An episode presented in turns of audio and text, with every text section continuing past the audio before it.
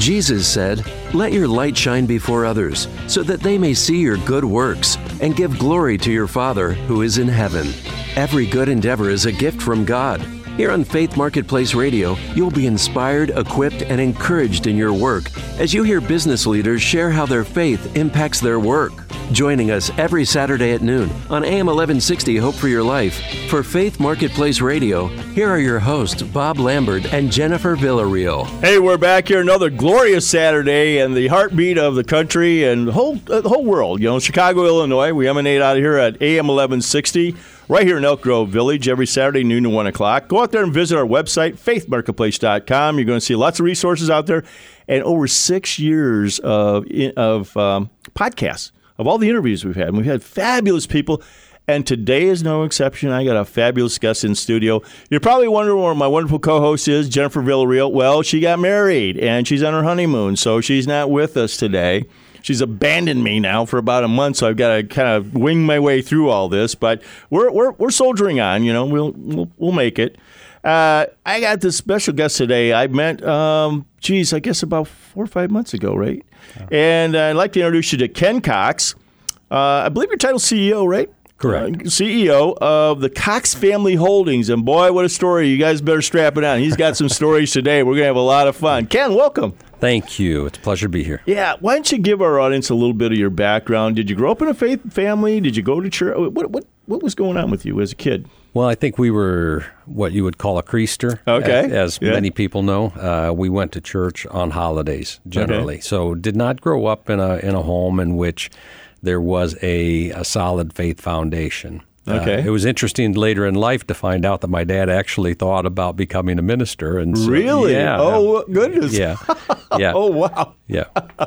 Yeah, because there's a lot to this story, folks. Uh, Ken and I had a wonderful lunch together, probably a couple hours we spent together, Mm-hmm. and uh, just you know, uh, believe me, the whole story was quite something. So, um, kind of your upbringing then too, from the standpoint of this whole business you're in and everything like that. How, what, what was about that?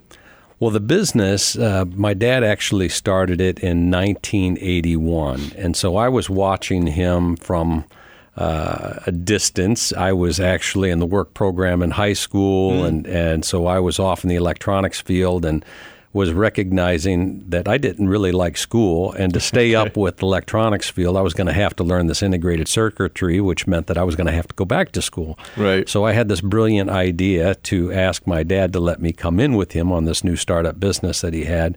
So in 1983, he allowed me to come in with him with a nice, healthy pay cut because he was a school of hard knocks kind of guy. Yeah. And so I came in with him and then uh, took over the business. Oh wow! And what was that business? What was he? What was the startup company about? Yeah, so he was uh, he was with Nalco Chemical Company, and he had some ideas that were very novel on how to create uh, these drift reduction products. So reducing drift when spraying pesticides, uh, to use those uh, those new formulas to really help the farmers for an ease of use. I, I would say, um, and so he the problem was he started playing both sides of the fence by working at Nalco and then introducing these products all at the same time. Oh, wow. Yeah. Okay, Yeah. so- and that's the kind of guy he was. Okay. Yeah. All right. And so, uh, so he introduced those products. They were very user friendly, and they started to take off. But he was strictly selling them to direct to uh, aerial applicators, so Okay, the, the sure. crop dusters. Mm-hmm. And so that was the mode of business to get it started. So was what he innovated was that uh, while he was at Nalco that he innovated this stuff? Yep, And they correct. didn't want anything to do with it? he did i think if i recall right he did originally talk with them about some of his concepts and, Mm-hmm. and they really didn't have much interest in it Ah. So he pretty much pursued it on his own. correct Okay. Well, that's cool. So it sounds like he's quite an innovative guy. yeah. Yeah. however he was working for one company while he was actually selling a competitive product which wasn't the most uh, you know Ethical thing in yeah, the world. exactly, yeah, well, I can understand because we're going to get into a little bit more of that story Yeah. uh, down the road. So, uh, hey, you know, as we get into this a lot with our clients, and especially uh, from the perspective of of the work that you do, um, tell me why you're so passionate about this and what led to your passion for it. For business itself Yeah, for business itself and some of the things that you shared with us. Yeah. So, uh, um, so my passion grew over time as I started to uh, get involved in this business and, and take our products and develop tank farms and uh, production lines, I really started to become passionate about all of the different elements of commercializing products, developing wow. yeah, developing products. Uh, it was interesting because I would I would spend time with different manufacturers, and I was just a sponge. That was actually one of the areas that I remember my dad affirming me on was that I would be a sponge, and then I would take these creative ideas and actually implement them. And so I remember one of my first tanks where I was blending up new formulations I was creating, and I was actually just making little Sharpie marks on the outside while I was creating these formulas. Nothing real precise, but it all started right there. And really? I started to then diversify our product lines as a result of that. And next thing you know, you know, we're manufacturing 6,000, 12,000 gallons at a time of these wow. particular products. Wow. So some of the innovation was yours then in through this process that you came up with some of these formulas and some of this stuff. So for a guy that didn't like school much, how did you, how did you get all this learning, Ken? yeah. Well, I think, you know, in school, I really didn't like what I was learning. Okay. But, but once I got into business, all of a sudden I became passionate and I started to, you know, I didn't go very far with math. Uh, but in business, in in formulation, all of a sudden I started doing you know all kinds of different calculations, and I was learning math along the way wow. too. So I was stepping into areas that I just really had no interest in earlier on. Yeah, what's kind of cool about that is once you got passionate, all of a sudden those became important, right? Yeah, absolutely. And, and I know this will be part of our conversation later on that these things, when you follow your passion or your purpose, then all of a sudden, you know, it's amazing how God lights you up with that kind Absolutely. of stuff, right? When you yeah. when you do that. Um, you know, we also talk a bit, a little bit about some difficult transitions that you had, you know, in, in part of our conversation. Is there some some of these you could share with the audience? Yeah, there's there's been a number of times where I've had what I call life gates, and mm-hmm. one of those happened in the late '90s, where I, I had joined my first peer advisory group, and I started to recognize that there was a there was a lot of individuals within that group that were very much focused on either growing their business or the status associated with it. And a lot of it felt very shallow to me. Well, this is a secular group, right? Uh, this yeah. was a secular group, right. correct. Um, thanks for that clarification. Mm-hmm. Um, and so I started asking questions of, of a lot of the different uh, uh, peer advisors, you know, why they're you know why they're doing this, you mm-hmm. know, and what's at the end of whatever it is that they're shooting for. And I remember a few of the guys, one of them specifically said to me, uh, question, well, are, are you talking about feelings? And I said, well, yeah, yeah, because I want to know. Because Yeah. there's a triangle here that everyone is shooting for, and there's only so much room at the top of that triangle. So, what's really the purpose behind this? There was something in my spirit that had shifted where I'm like, this doesn't feel right to me.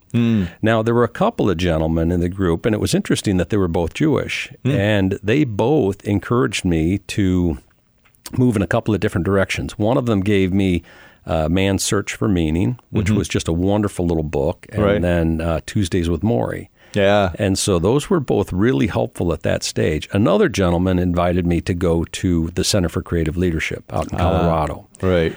And that was a tough program for me. Yeah. Because I was uh, staring, looking out the windows at the mountains, and I could see a reflection of the person that I was. Really? And I didn't like what I saw. wow. Now, were you a Christian at that time? And I was not. Oh, okay. I was not.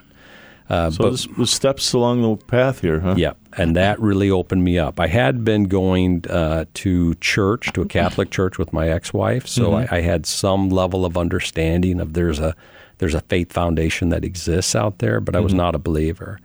Now, when we went to Center for Creative Leadership, when I went to there, um, I started recognizing that there's a balance related issue. And I did have a CEO at the time at uh, so I had already moved out of uh, no, excuse me, I had a right hand person who was my COO at the time.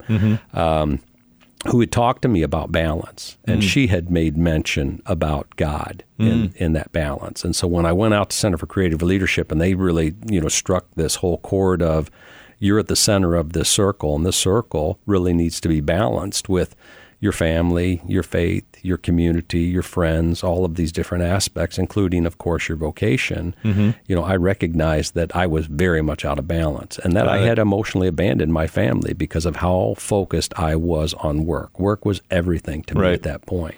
That was probably systemic because of your dad, wasn't it? To? Absolutely. Yeah. Yeah. Uh, and he, you know, for him, he was always a, a hard driver Mm-hmm. on work. Um, I, I learned that at an early age. He used to Right. take me into Chicago when I was just a, a teen, and I'd have to work on apartment buildings on the weekends with him, getting Mm-hmm. up at five in the morning. And so I lost a lot of my childhood as a result of hard work, his belief Right. in hard work.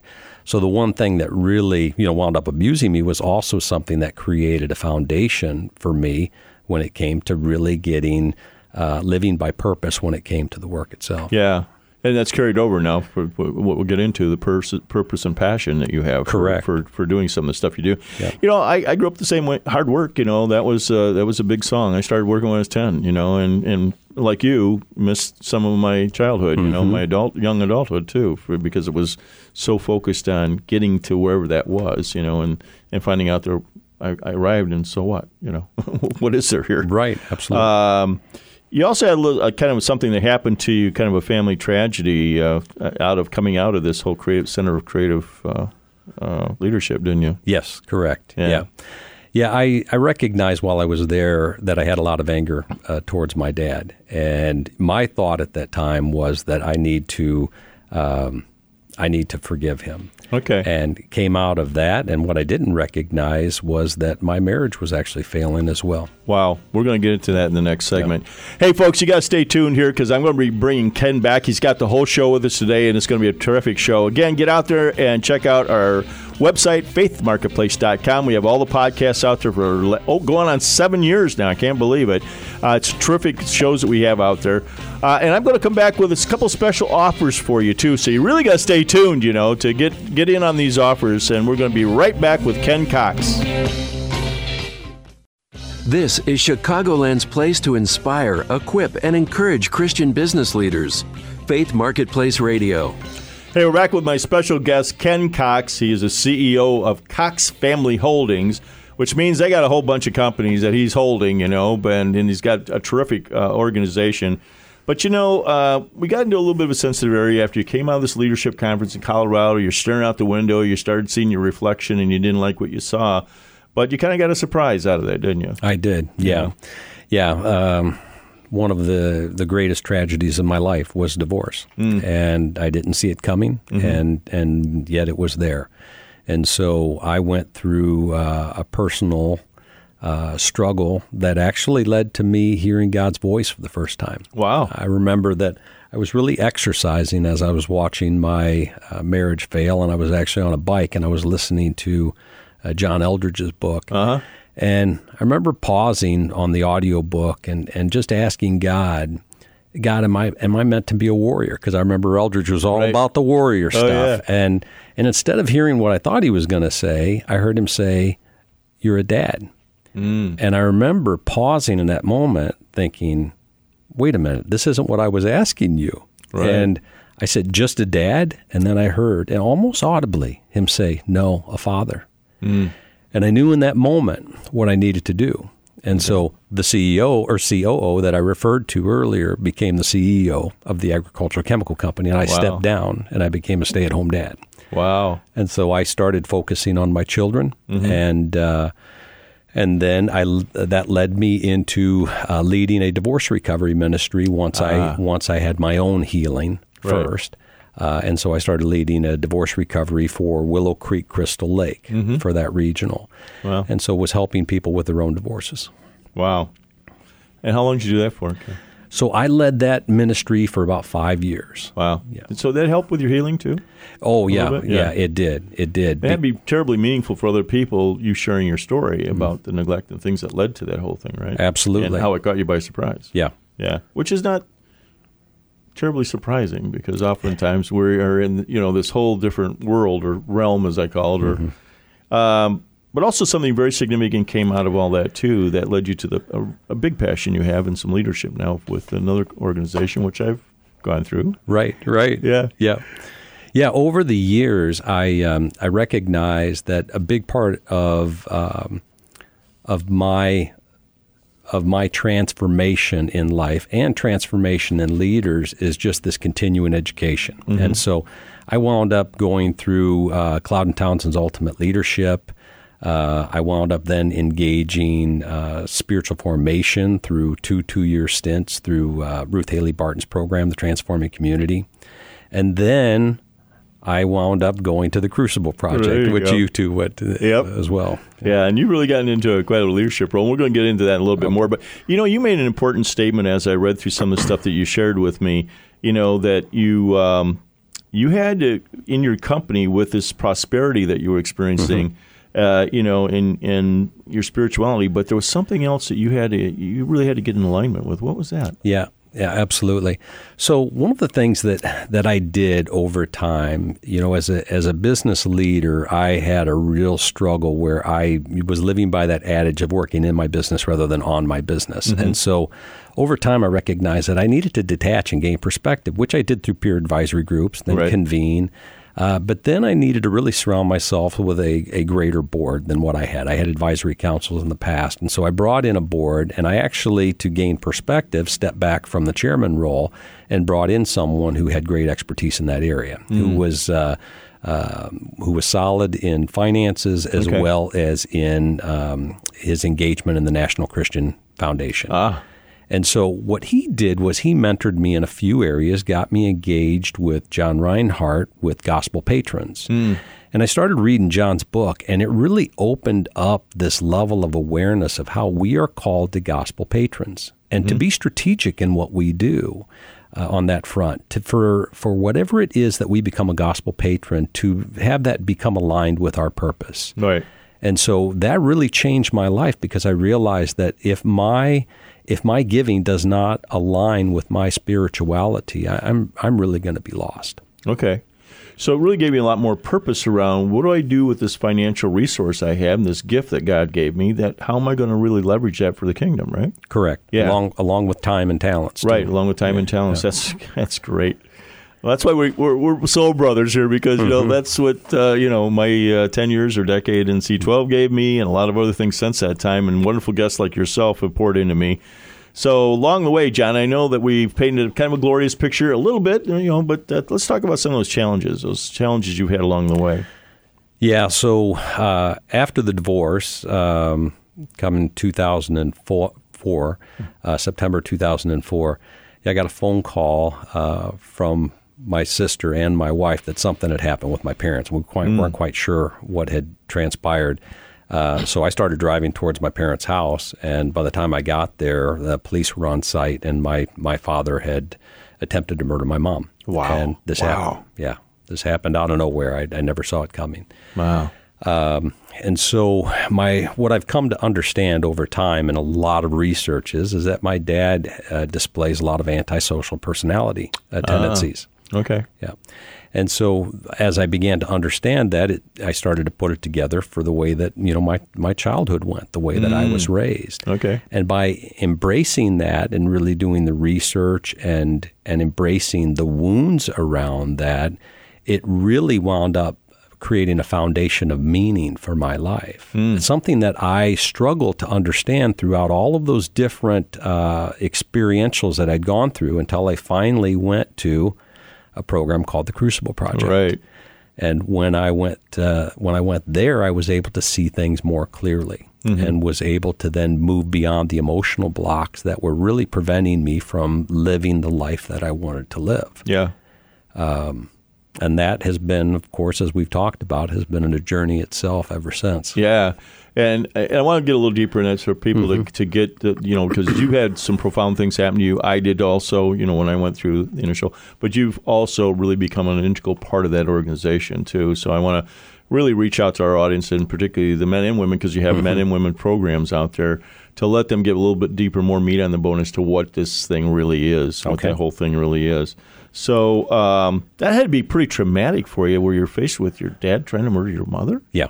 Holy Yeah. smokes! What came out of that? Did he? Was it just an accident, or he? No, no. He, um, I'm not sure about premeditation or, Mm-hmm. or anything that went behind it, but um, uh, but somehow he had decided that his life would be better if he ended her life. And, Wow! Wow. Yeah. Uh, we got to a point, um, you know, shortly thereafter where, you know, detectives are trying to figure it out. They're wanting me to wear wires. I Mm-hmm. mean, we, it was just a very surreal experience. It even went to a point where he said that I must have done it because we were in business together. Oh, my goodness. And they're having to check my alibi. And uh, he aligned himself with an attorney that I believe, you know, really was very similar to my dad in the way that he was antisocial Hmm. and and went after us for near three years that we went through that. Sounds like a kind of was a sociopath then. Would you Yeah. kind of characterize that? That's yeah. when I say antisocial. That's what I'm referring That's to. what you're referring Yeah. to. Yeah. Okay. so what was the what's the end game on that whole thing? Did it, it just pass or Well, he's he's in prison. Oh, he Uh, is? He was Okay. convicted in 2007. Wow. Um, you know, it was pretty clear to the rest of us, except he he fought it all along the way, and using Right. Mm-hmm. the system with the money that he had, he was able to game it.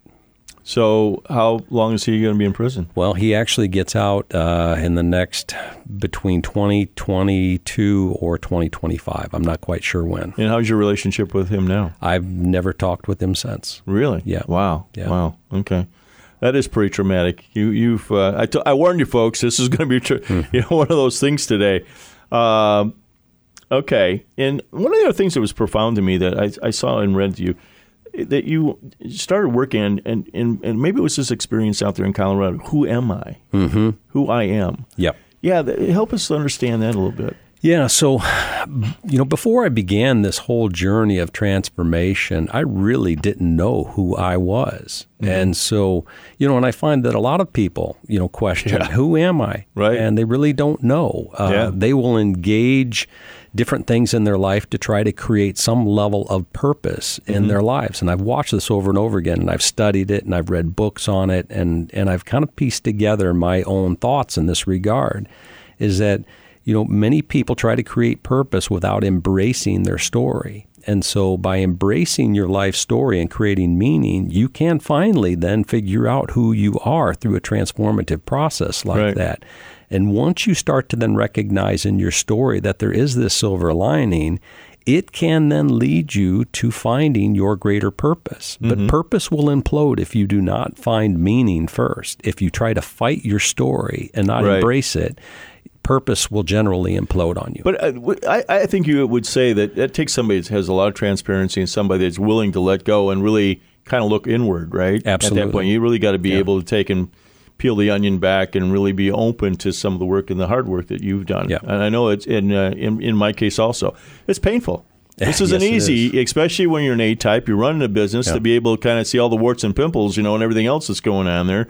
That's yours, and then own it, you know, Correct. and and really recognize that. But to your point, what you said something I thought was really cool is who am I as inverted as to this is who am I in Christ. Mm-hmm. Yeah. So coming to the Lord. When did you come to the Lord again? When did you have the to finally uh, become a Christ follower? Officially 2002, but I, 2002, I- okay. I, I received him during the middle of the divorce in 2001. Okay, that's great. Hey, well, listen, I promise you, you got some goodies out there. So I want you to text us at 224 404 1988.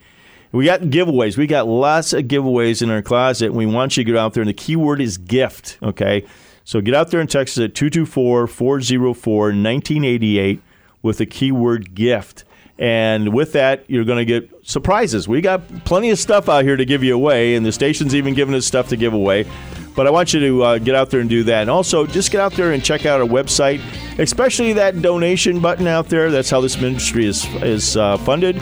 Uh, we need your help and your support out there to continue our ministry here in the show. And, um, you know, like anything, um, you know, it takes a, a lot of people to build a village out there, and we're one of those. Hopefully, it's a village for you out there. So we're going to be right back again with my special guest, Ken Cox. This is Chicagoland's place to inspire, equip, and encourage Christian business leaders. Faith Marketplace Radio. Hey, we're back here with our special guest, Ken Cox of uh, Cox Family Holdings. And uh, one of the things we like to know, obviously, you're deep into your faith now and all that, but how do you incorporate that your faith and work now and in the work that you're doing? Let's say in the in a corporate sense and all that. What do you what do you do? Yeah, so faith in the corporate sense is just really evolving over the last number of years.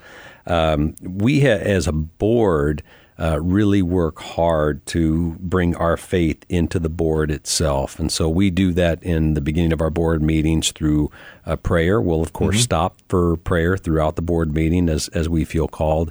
Uh, we really get into a relational building segment uh, during each board meeting. And mm-hmm. so we'll cover a number of different topics to really start to um, know each other at a, at a, different level or to bring about levels of awareness. One of the most recent things we've undertaken was uh, a mentor of mine has been uh, Cliff Barry through Shadow Work Organization. And so uh, if people are familiar with Enneagram, shadow work is is a, a really detailed way of um, you know a hybrid of the Enneagram system, and so we've engaged looking at our shadow types uh, okay. together and brought in consultants, and so we've really incorporated a lot to grow our emotional health so that the board ah. functions ah. in a very you know progressive nature. We uh, uh, you know then we work hard on clearing things up with each other in yep. in in some stronger emotional intelligence types of tools. Well, one of the things we didn't get into because I people might be confused about this board. I mean, you have a number of companies, so right. I'm assuming this board meeting you're talking about are the heads of those companies coming together and, and sitting through this thing, or not? Not the heads of the company. Okay. No, no, no head of the com- of a, an individual or um, entity would okay. actually sit on the board, and okay. so these are specific board members. Now, the holding company CEO, or excuse me, uh, he's been the COO, uh, has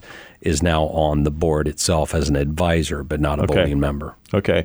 So these are independent people away from the business that you have on this board. Basically, they're helping you navigate through all the businesses and everything like that. Correct. And yep. and is the board comprised of uh, Christians and non-Christians? Yeah. So we are all Christian okay. at this point. Um, even at the entity level, all of our CEOs are Christians. Ah. You know, that's not a requirement, of course. Right and yet I think with the uh, with the values that we have in place, that it's just something that winds up fitting. Know. And I'm assuming people are attracted to that. I believe yeah. so. Okay. Yeah. Yeah. Uh, I've heard that from a number of, of, folks when they do that kind of stuff. So. Um, one of the things I wanted to do too is um, we're going to get into that a little bit in a minute with uh, this this hobby of yours. Mm-hmm. But um, one of the things I was particularly impressed by, Ken, is that you guys are really stewards and you have a big responsibility with the work you're doing, chemicals and, and agriculture and all that. Uh, with the environment. So, why don't you share a little bit, real quick, about what you're doing in that area? Yeah, so a big focus of ours over the last number of years has been to look at sustainability. Mm-hmm. And so, we started to do quite a bit of work in the area of water resources. Okay. And so we want to make sure that we're protecting the water resources, which have you know become an even greater concern in this country. You're seeing valleys in you know California that are dropping because they keep drilling down lower wells in an mm-hmm. attempt to reach water. And so we've produced some new innovative products that uh, reduce the amount of water that's needed by as much as 30% with wow. increased yields. Wow. And so right now we're beginning to commercialize that product. We've even split it off into its own company called Tria Global Solutions. Right. And we're very excited about what that can offer, both from uh, you know, both from a business standpoint, but also in helping third world countries as well. Now, are, are you international in scope with your, with we your are. firm? Okay, yeah. so you, are servicing the whole world. Correct. Okay, that's awesome. That is so cool. Um, you got a favorite life verse, and it happens to be one of mine too. So why don't you share that with the audience? Yep. So Philippians 4 6 through 7 uh, do not be anxious about anything, but in every situation, by prayer and petition, with thanksgiving, present your request to God. And the peace of God, which transcends all understanding, will guard your hearts and your minds in Christ Jesus. How did that become a favorite verse for you? Divorce. Ah, there you go. Okay, so now we know. Yeah, that's. Uh, I'm an anxious guy sometimes, and this really calms me down with that. Mm-hmm. And then uh, Matthew uh, five six or Matthew five twenty five. Yeah, or six twenty five. Um, you know, um, birds of the air and all that stuff is spinning and everything. I think, okay, okay, I, I got nothing to worry about, you know, because he's going to take care of things.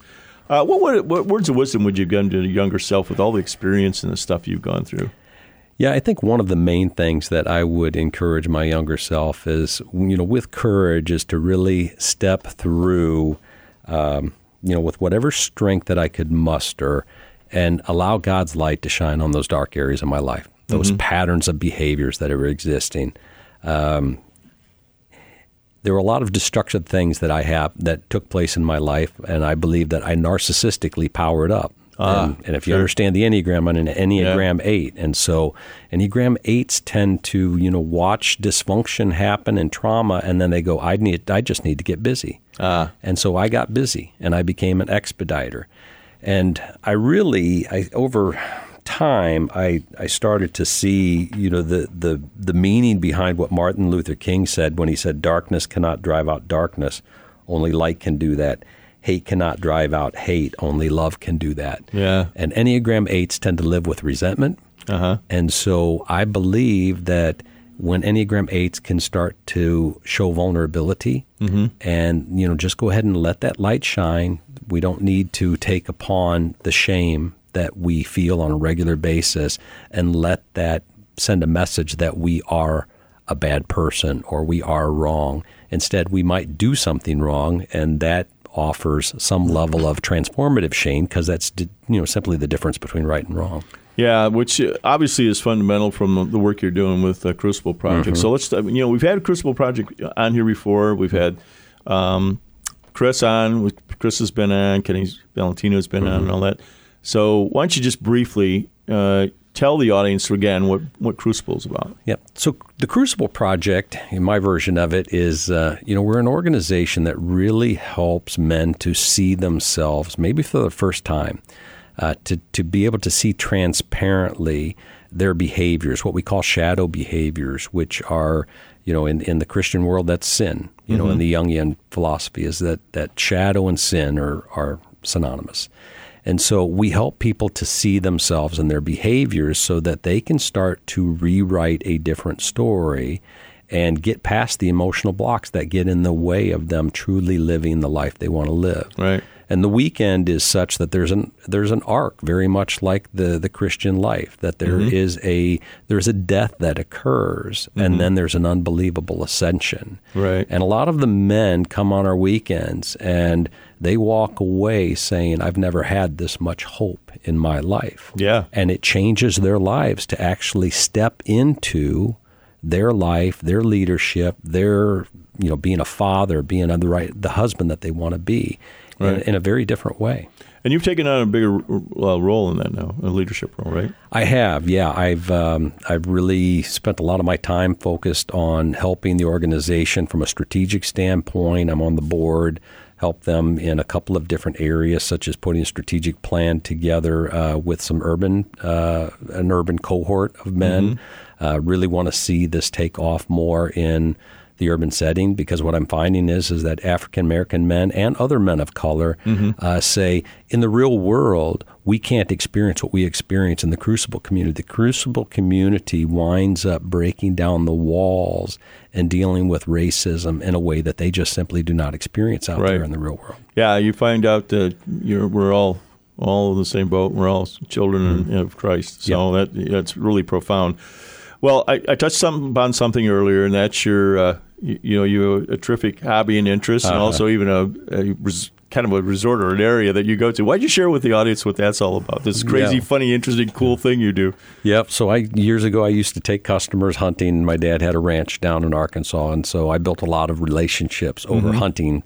And um, and so I always thought it would be neat if we could create a real premium type of hunting experience. And so a number of years ago, I was able to pick up a property uh, up in the it's it crosses the border of the UP in Wisconsin, and so we have a um, a lodge and a hunting operation for both whitetail and elk and birds, and there's lakes on the property, and so Wow. yeah, it's a pretty special place. Yeah, how long have you had that? So I think we're approaching seven years now. Now you do something pretty special with that because you, you uh, even you, hunt and you kill, but you're using that meat. You're using everything on the animal. So what, what's one of the things that you're helping with? Yeah, so a lot of times what we'll do is if we have additional meat, because with a herd like that, we do culling of the herds, Mm-hmm. Right. which means to take out certain genetically deficient animals. Right. And so we're able to then process that meat and give that to local food pantries Ah, in that great. area, which is not something you could do down here, but you Right. can in the, in the North Woods. Uh-huh. And so we're able to give that meat away. We're also beginning to uh, step into um, uh, bringing people on hunts that would not have that opportunity, such as Ah, yeah. you know wounded vets is an area that we've been Yeah. exploring now. Brought a, a gentleman in in the last year that had lost an arm Mm-hmm. and a roadside bomb, and it really brings life into a wounded vet's uh, existence that he Yeah. hasn't had since, as they, as they say, when we got taken out of the fight. Yeah, absolutely. And also, as you shared with me being a bow hunter, that uh, you got to commune with nature. Mm-hmm. Yes, Yeah, sitting up there correct. at the stand and watching what's going on. That's Yeah. that's way cool. I, I love it. It's just so special.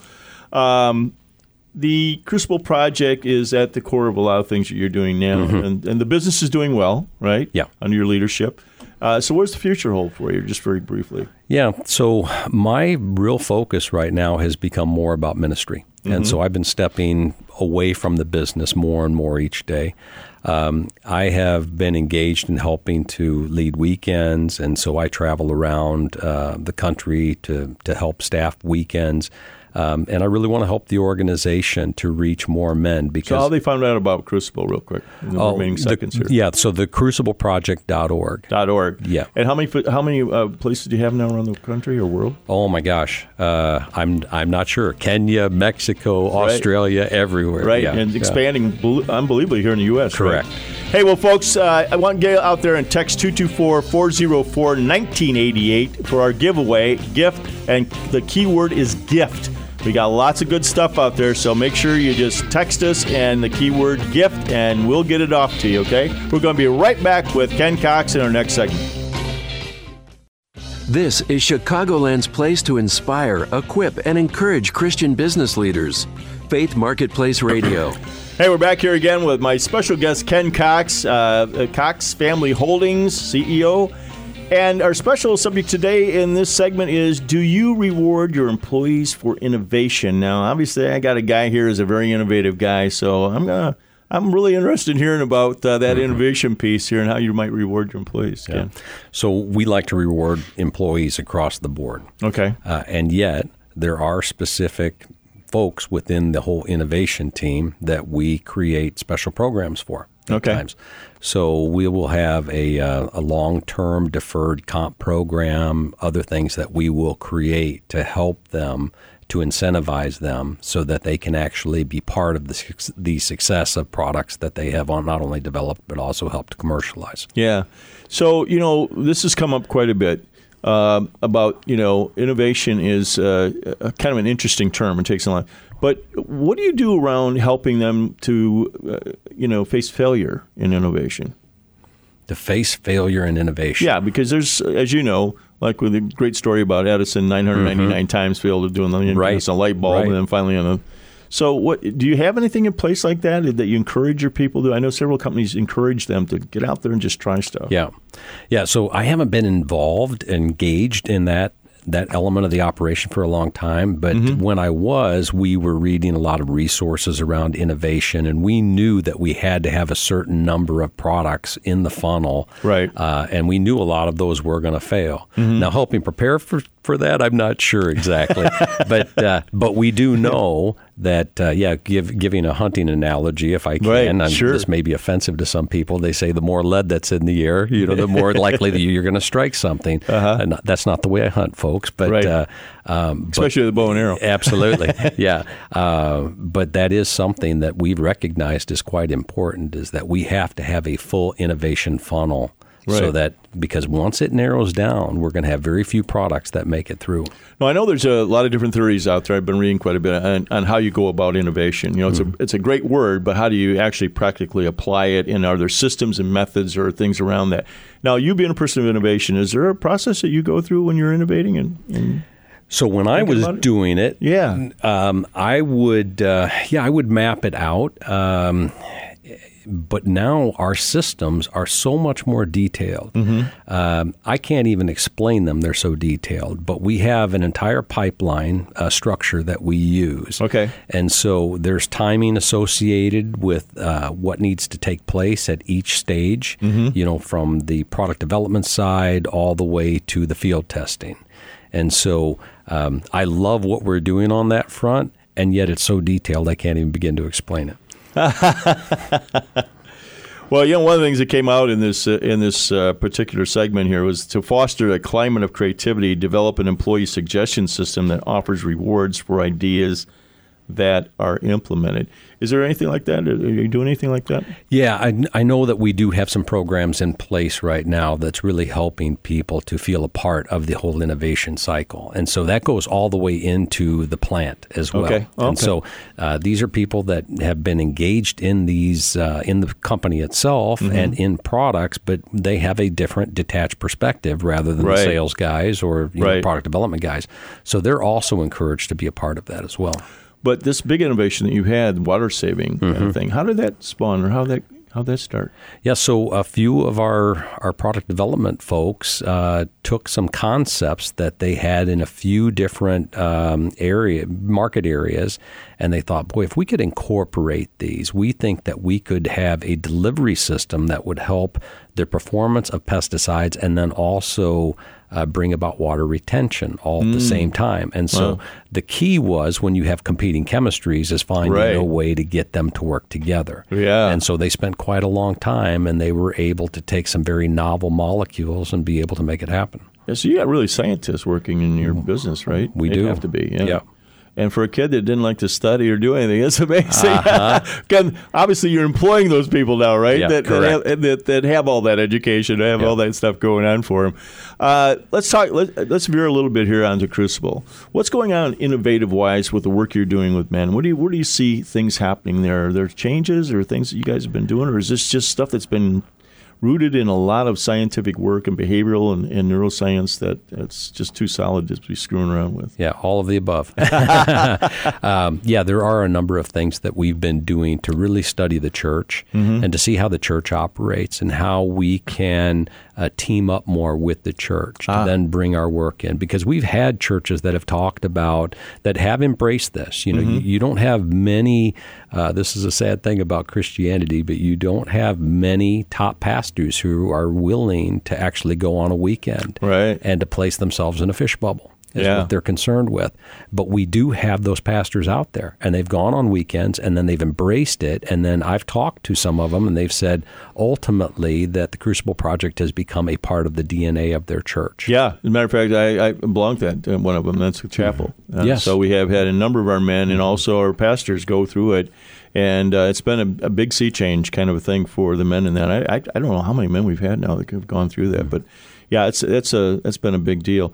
Uh, you know, and this is an interesting body of work, particularly that you're getting down under these layers that men build up over years and years and years. You just keep layering it on because you got to stuff those things down. Those are feelings. You Right. know? Can't have the feelings if you're a guy, right? Right. Can't cry. You got to be tough. Suck it up, you know, and all that kind of stuff, Yeah. and stuff it down.